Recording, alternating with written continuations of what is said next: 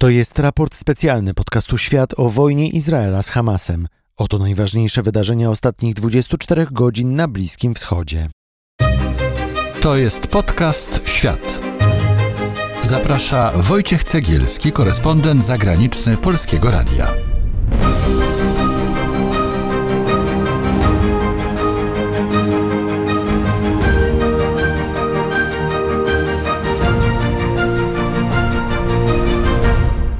Jest środa, 15 listopada 2023 roku.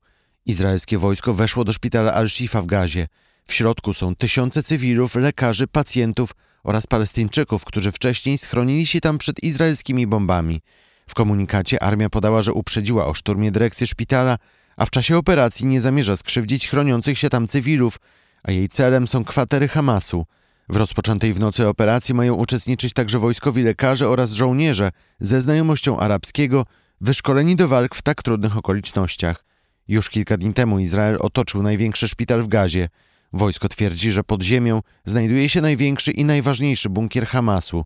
Strona palestyńska zaprzecza, by tak było, ale Stany Zjednoczone potwierdzają, że fanatycy mają swoje centra dowodzenia pod szpitalem. Rzecznik Narodowej Rady Bezpieczeństwa John Kirby powiedział, że wywiad amerykański potwierdził, że Hamas jest pod kilkoma szpitalami, w tym właśnie pod Al-Shifą. Wcześniej w odciętym od świata szpitalu pochowano w masowym grobie ciała około 200 osób. Ponieważ ze szpitala nie można było wyjść, a kostnica była przepełniona, personel nie miał co zrobić z ciałami zmarłych, którzy stracili życie m.in. na skutek braku prądu i niedziałających urządzeń podtrzymujących życie. Izraelskie wojska, które prowadzą w gazie zarówno naloty, jak i operację lądową, zdobyły właśnie budynki parlamentu oraz inne siedziby palestyńskich władz reprezentowanych przez Hamas w gazie. Równocześnie Izrael potwierdził, że 19-letnia żołnierka, jedna z porwanych przez Hamas w szturmie z 7 października, nie żyje. W gazie padają teraz ulewne deszcze. To oznacza kolejne problemy dla tysięcy Palestyńczyków, którzy uciekli ze swoich domów na północy i teraz koczują pod gołym niebem albo pod namiotami na południu. Szacuje się, że około 600 tysięcy osób uciekło w ostatnich dniach na południe. Część z nich schroniła się w domach innych Palestyńczyków. W mieście Han Yunis w jednym domu mieszka teraz średnio 90 osób. Izraelskie wojska od ponad dwóch tygodni prowadzą operację lądową w Gazie, a od ponad miesiąca bombardują z powietrza cele Hamasu. To odwet za atak bojowników Hamasu na Izrael.